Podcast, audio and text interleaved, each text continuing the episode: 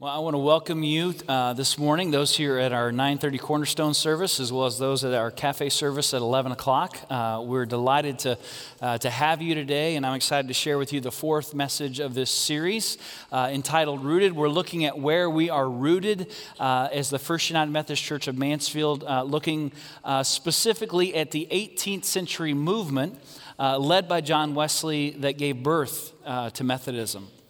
And over the course of these last few weeks, we've, uh, we've looked at three of five aspects we're going to look at over the course of the series uh, that really shaped Methodism and, and led to the explosive growth that it experienced not only in the 18th century, uh, but on into the 19th and 20th century. Uh, and, and, I want you to know at the end of this, there's not going to be a quiz. Like, this isn't a class on Methodism, uh, uh, but rather we've talked about the idea that history is what shapes our identity, and our identity is what defines our future trajectory. And so, looking back at our story, uh, the purpose of this series, the idea behind this series, is having a clear understanding uh, of who we are. so that we have a clear understanding of where we might go that we look back at the past, we, we look back at our history in order to clarify for us uh, our identity, who we are, and also to define for us what our future trajectory uh, needs to be. And, and in the first two weeks, we talked about uh, that part of what Wesley believed was that the Christian life was a calling to a holy life. This was one of the, the main emphasis that was a, a part of the, uh, the early movement of Methodism. And, and when it came to holiness, Wesley believed that holiness must be pursued that once you began the life of faith, said yes to Jesus, it wasn't as if you were just supposed to wait around for holiness to become a reality in your life. Rather, it was meant to be the singular aim of your life. It was something that you were supposed to vigorously pursue in your life. And because of his engagement with the poor, uh, with the suffering of his day, uh, Wesley understood uh, the life of faith as being about the head, the heart, the hands, and the feet. And if you're here last week, I taught you a new song uh, based on that idea, which we're not going to sing again today. Uh, can I get an amen anywhere? Does anybody want to say amen? I will tell you at 11 o'clock when we sang that song, uh, the revised lyrics of that song, we finished it, uh, and I, I told them they were going to have to sing it again uh, because uh, uh, our school superintendent, Dr. V, was over there and he wasn't doing the hand motions. And, and so I told, but I didn't make him do it. But head, heart, hands, feet, uh, the, Wesley understood the life of faith in that particular way. and so the idea of holiness of heart, our inward disposition towards God, holiness is also about an outward expression of our life, the way that we live in relationship to the people around us, the way we serve and bless those in need around us. And as we begin looking at this fourth aspect today, I want to begin uh, with this idea that those who take the Bible seriously will always be seriously challenged by the Bible. If that's your desire, if that's who you are, if you uh, desire to take the Bible seriously in your life, you will always be seriously challenged by the Bible. In other words, on some level, the gospel will always offend us. And that's actually a really, really good thing. Because if we find ourselves in a, in a place where the gospel doesn't offend us, it means that we've probably settled for something that is less than the gospel. Now, what do I mean when I use that phrase, the gospel? I'm talking about the challenge of living your life as a deeply committed follower of Jesus the challenge of holiness, holiness of heart, and holiness of life, and pursuing that as the singular aim of your life. If that's the goal of your life, you will continually be seriously challenged in that way of life. And the gospel plays no favorites in that. You are challenged uh, in that in the same way that I am challenged in that. The gospel offends you in the same way that it sometimes offends me as well when I uh, grow in an understanding of what that requires of me. And here's something that we also all share together. We all have this tendency to dismiss those aspects of the gospel that are the most offensive to us. The ones that challenge us most significantly are those that we perceive as the gospel placing some sort of limitation on our life. And the reason for that is actually quite simple because within us all, there is still that two year old who only knows one word, and that word is no. No, no. And so the, the offense, the challenge of the gospel, it's there because God wants us to grow beyond the two year old whose only word is no. God wants us to pursue holiness, and a growth in holiness, a growth in faith, is always God pulling us away from ourselves, pulling us towards a, a better understanding of our need for God, and also opening our eyes to the plight of our neighbors all around us. That's why that tension is always there, and we should welcome it because it means that we're taking the Bible seriously, but also the call of Christ seriously in our life. Uh, now, with that in mind, you may be wondering, what in the world are we talking about uh, this morning? Well, let me tell you a little bit about some of the dynamics of early Methodism. Methodism began uh, in England uh, in the 18th century. And in the 18th century in England, uh, that was a time of great prosperity and growth all throughout the British Empire, but particularly in England because England was the first uh, European nation to experience the Industrial Revolution. And so within English society that had a high class and a low class, all of a sudden there was this brand new class of middle class families and workers because of the, uh, the jobs that were suddenly available because of what was happening within the larger society. And when Wesley left the comfort of the pulpit and, and he went out in the fields to preach, the ones he engaged were members of those lower classes of society. He engaged with those uh, who, who were marked by their poverty. He engaged with those who were just beginning to experience a little bit better life because of the jobs that were available to them. He was, he was interacting with people who, who, who were addicts, uh, uh, who were seeking to live a different life, and the gospel transformed their life. Those who used to gamble didn't gamble anymore. And if you stop gambling, you have more money, you have more resources to take care of your life, which is a, a great thing, right? If you, uh, if you have a, a, an addiction in your life, whatever it might be, if you stop spending money on that, all of a sudden there's resources that are available. And this actually created a problem within the early days of the movement, a problem that Wesley would later describe. He wrote in, uh, at the age of 83 uh, something entitled Thoughts on Methodism. And this is what he described as the dynamic uh, that was present in those early years. He said, Wherever riches increased, the essence of religion, the mind that was in Christ, decreased in the same proportion. In other words, those whose lives were transformed, those whose lives got better, they were able to not only take care of the basic needs for themselves and for their families, but also began to live a more comfortable life. Those whose lives were transformed by the gospel, their commitment actually decreased as a result. Their commitment to the gospel, particularly in the area of money and possessions and the way that they lived in relationship to that. And so, one of the passions of Wesley's ministry was talking about money and possessions and the danger of wealth. Now, I will tell you as a pastor, here, here's the hardest thing about preaching about money and possessions. It's not what you think it is. It's not a concern that everyone in the room is going to feel uncomfortable. That's just a given. You know, uh, that's just, you know, it's going to happen. It's not, it's not the awkwardness. You're not worried about people getting up and walking out because most of the time people are really polite and don't want to do that. But that's not what's the, the biggest concern is. It's not even how much it challenges you personally to, to, to share that, the most significant challenge is trying to decide which scripture to use. Because the scriptures that deal with money in the Bible are so abundant, there's so much content to choose from because it was one of Jesus' favorite topics, and it's something that we find all throughout the scriptures. For instance, today we could talk about the rich young ruler who comes to Jesus and says, Hey, these are all the things that I've been doing, Jesus. I have been living according to the law. I've had this commitment in my life, and I just want to know, is there anything else that I should do? And Jesus says, Well, you know, there's just, just one more thing. I think you should go and sell everything that you have and come back and follow me. Or Luke chapter 12, Jesus tells uh, what's often referred to as the parable of the rich fool. It's, a, uh, it's someone who experiences an unexpected, amazing harvest.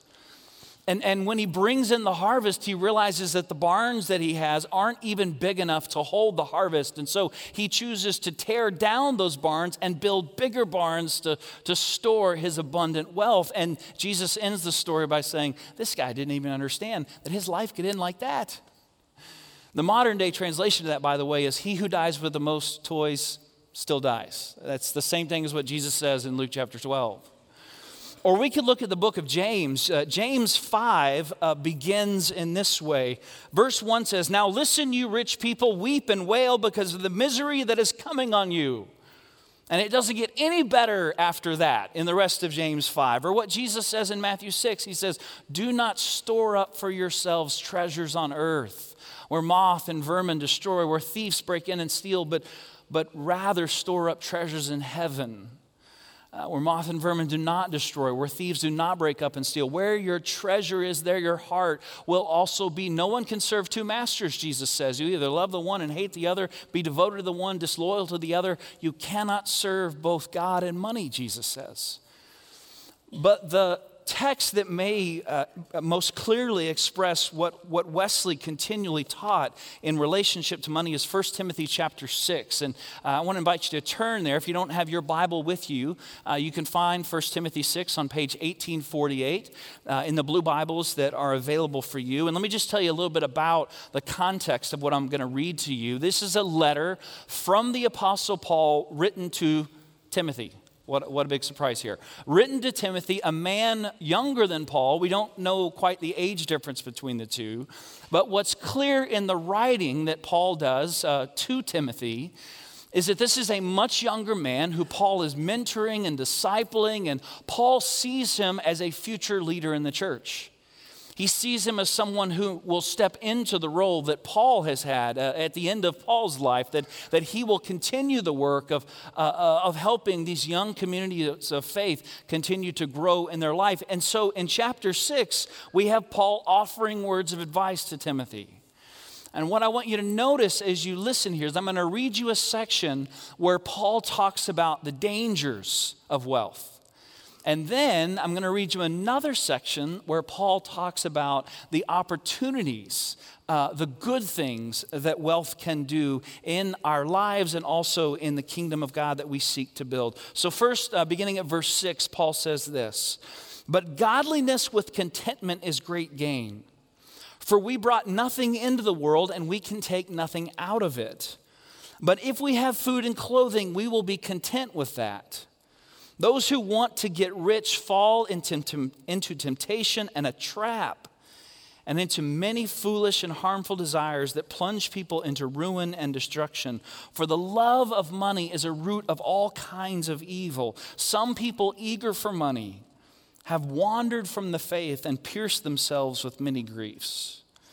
And then jump with me to verse 17. Paul says, Command those who are rich in this present world not to be arrogant, nor to put their hope in wealth, which is so uncertain, but to put their hope in God, who richly provides us with everything for our enjoyment. Command them, those who are rich, to do good to be rich in good deeds and to be generous and willing to share. In this way, they will lay up treasure for themselves as a firm foundation for the coming age, so that they may take hold of the life that is truly life.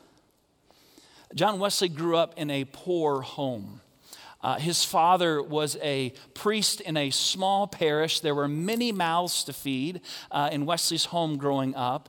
And uh, his father, Samuel, knew very little time in his life where he wasn't in debt to someone. In fact, during Wesley's youth, uh, his father, Samuel, again, the Anglican priest, spent time in debtor's prison as a result of the debt that he'd incurred in his life. Uh, uh, now, Wesley followed in his father's footsteps. He also would become an Anglican priest, but his first role was not serving in a parish. His first role was ser- serving as a fellow at Lincoln College in Oxford. He was a professor there. And, and as a professor at Lincoln College, his starting salary was, was a pretty good one. It was one that provided for him a, a comfortable life. And as someone who'd grown up in poverty, Wesley enjoyed that. I mean, he enjoyed, as, as any of us would, ha- having the resources to not only provide for his own needs, but to have a little bit extra. To, to engage in some things, to, to, to, to be able to buy some things that made his life more comfortable. But it was during that, that early period where Wesley had an experience that changed his perspective on, uh, on this, this comfort that, that he enjoyed uh, as a result uh, of his role as a fellow at Lincoln College. Charles White uh, in Christianity Today describes the experience in this way Wesley had just finished paying for some pictures for his room. When one of the chambermaids, the housekeepers, came to his door, it was a cold winter day, and he noticed that she had nothing to protect her except a thin linen gown. And so he reached into his pocket to give her some money to buy a coat, but upon doing so, he found that he had too little left. And immediately the thought struck him that the Lord was not pleased with the way that he had spent his money. He asked himself, Will the master say, Well done, good and faithful steward? Thou hast adorned thy walls with the money which might have screened this poor creature from the cold. O justice, O mercy, are not these pictures the blood of this poor maid? Wesley's most famous sermon on this topic was entitled The Use of Money. And he began it in the same way that, that Paul did. He spoke about money as equally suited to the best as well as to the worst of uses. And, and then he structured the rest of the message around three simple rules, which many of you have heard before. Uh, the three rules were gain all you can, save all you can, and give all you can. Now, that first one may surprise you a little bit that Wesley would say you should gain all you can. But uh, part of understanding that is knowing that Wesley despised laziness. He hated the idea of wasting time. He believed that everyone should work hard. He wanted the people known as Methodists to be known as the ones in wherever, whatever context they worked in, as the ones who would work the hardest, who would uh, continue to learn and grow in their skills so that they could find a better job. He wanted them to be known as people uh, who were willing to work hard at everything uh, that, that, uh, that they did. If Wesley was here today, I'm convinced that if he spent a week among us, the first sermon that Wesley would, would, would share with us was about how much we waste in terms of our time. I mean, he just, he, he couldn't fathom it from his, his perspective. He would rail on social media that first week uh, in that first sermon and, the way in which we waste so much time because he believed that all of your time should be given in, in effort that was, uh, that was good and, and was productive. Uh, he did offer these warnings that, that you should not gain all you can at the expense of your life or your health. You should not in, engage in a trade that was harmful to your own soul, nor one which would, pro, pro, would harm others in any of those same ways. But he believed you should gain all you can. He, the second thing was that he said you should save all you can. And this wasn't as we think about it, this wasn't the rainy day fund. This wasn't saving for a comfortable retirement. When Wesley talked about saving, what he was really talking about was how to avoid wasting. And here's just a couple things he said. He said, Don't waste your money on things that gratify the flesh or are desiring to the eyes. Don't waste your money on extravagant or expensive clothes Spend no money to gratify the pride of life or to gain the admiration of others. He said, You should not buy others' applause at such a high price. And then he made this observation that the more that we indulge in our desires, the more our requirements for those desires to be satisfied, the more they grow. And then finally, he talked about give all you can. He said, Do not imagine that you have done anything merely by gaining and saving all you can. Do not stop here. Making and saving money is nothing if we fail to go forward to the final purpose. God positioned you here not as an owner, but as a steward, a manager by depositing good of various kinds within you. But the sole ownership of all of these things rests with God, and they can never be taken from Him. And so you should give to God everything that you have. Do not confine yourself to this or that percentage of your income. Give to God not a tenth, a third, or a half. Be it more or less, give God all that belongs to God. Give to yourself your household, the family of faith, and all humankind in such a way that you can render a good account of your stewardship when you can no longer be God's steward. So that day, when he reached into his pockets and he didn't have enough money to buy a coat for this, this housekeeper, Wesley resolved to live his life in a different way. And that resolution was this Wesley said uh, that for the rest of his life, he was going to live off of the starting salary for a fellow at Lincoln College, which was 30 pounds a year. Now, the second year of his tenure there, they actually doubled his salary to 60 pounds a year. And so, in that second year of his tenure, he lived off 30 pounds a year and he gave 30 away. His salary continued to grow. He got, he got 90 pounds a year, and that year he lived off 30 pounds and he gave 60 pounds away. It eventually would grow to 120 pounds, and that year he lived off 30 pounds and he gave 90 pounds away. Wesley's income uh, at its height in his life, uh, mainly as a result of his writings and the revenue that that generated, at its height, he brought in 1,400 pounds one year, which had to be the moment where Wesley thought, you know, maybe. But that year he lived off 30 pounds and he gave the rest away. It's estimated that over the course of his lifetime, Wesley gave away more than 30,000 pounds. And the way that he described his thinking on, uh, on this area of his life was this. He said, If upon my death I, you find that I possess more than 10 pounds, you should know that I died a thief and a robber. And in 1791, when Wesley passed the age of 87, he possessed a grand total of six pounds. Now, you may think to yourself, this is so out of step with the world that we live in today. And it is. But it was also dramatically out of step with the world that Wesley lived in, in in, his day.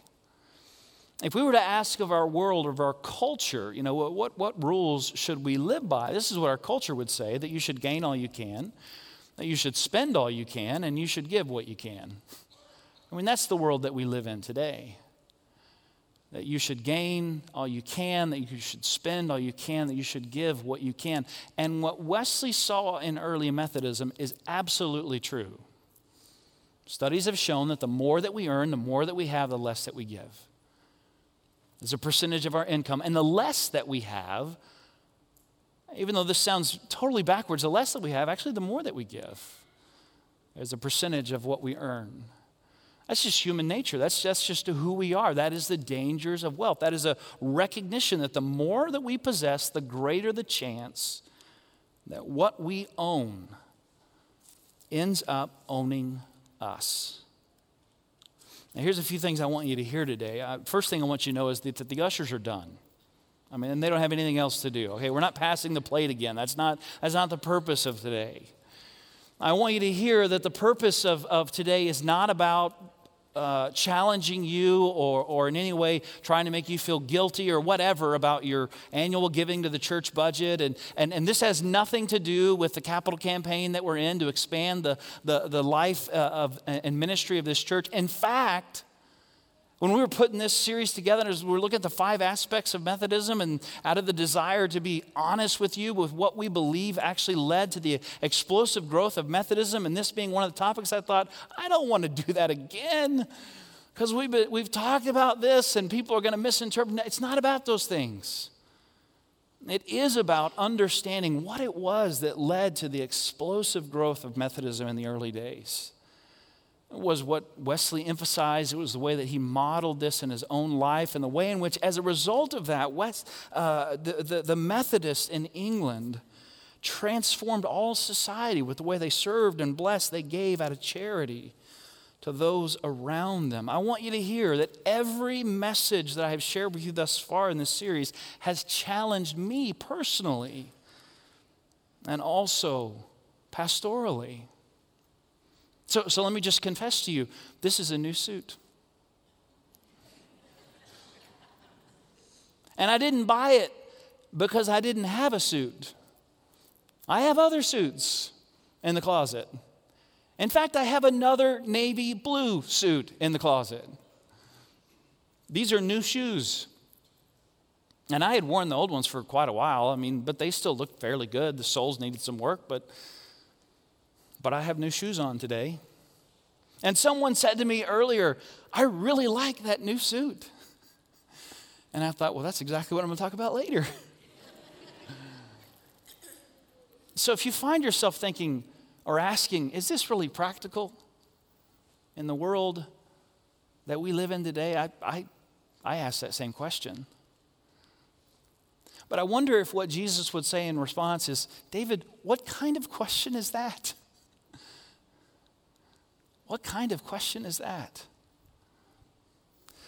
Because we want to avoid what, what Paul says in 1 Timothy 6 9 and 10.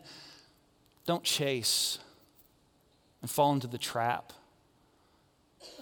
Don't, don't, don't be tempted to, to throw away everything for the sake of nothing. And don't miss the idea that within you, God has given you the resources to do tremendous good for the sake of God's kingdom. And don't forget that those who take the Bible seriously will always be seriously challenged by the Bible. And we, as people of faith, should always embrace that. That should be our prayer.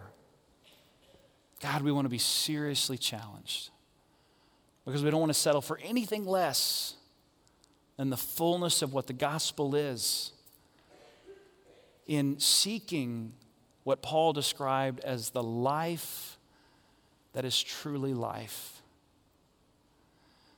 And so I do want to challenge you in the same way that sharing over the course of this series has challenged me. And the question, I think, is not how much more can we give? I don't think that's the question. I think the question is how willing are we to change the way that we live for the sake of God's kingdom and for the, for the sake of seriously being challenged by the call of following Jesus. Let's pray together. Loving God, today we continue to pray as we have prayed in weeks past. We pray for an awakening among us, that you would stir us from our slumber, that, Lord, you would continue to challenge us, help shape who we are. And may that understanding of our identity, Lord, may it also define for us where we might go. We confess to you together, Lord, we're all in the same boat. We hear the story of faithfulness and we think, whoa, that is overwhelming. We pray, Lord, that you would help us to grow in holiness holiness of heart and holiness of life, and, and in all the aspects of discipleship that you call us to pursue. May you give us the courage to do so by the grace that you give. And we pray all these things today in the name of Jesus. Amen.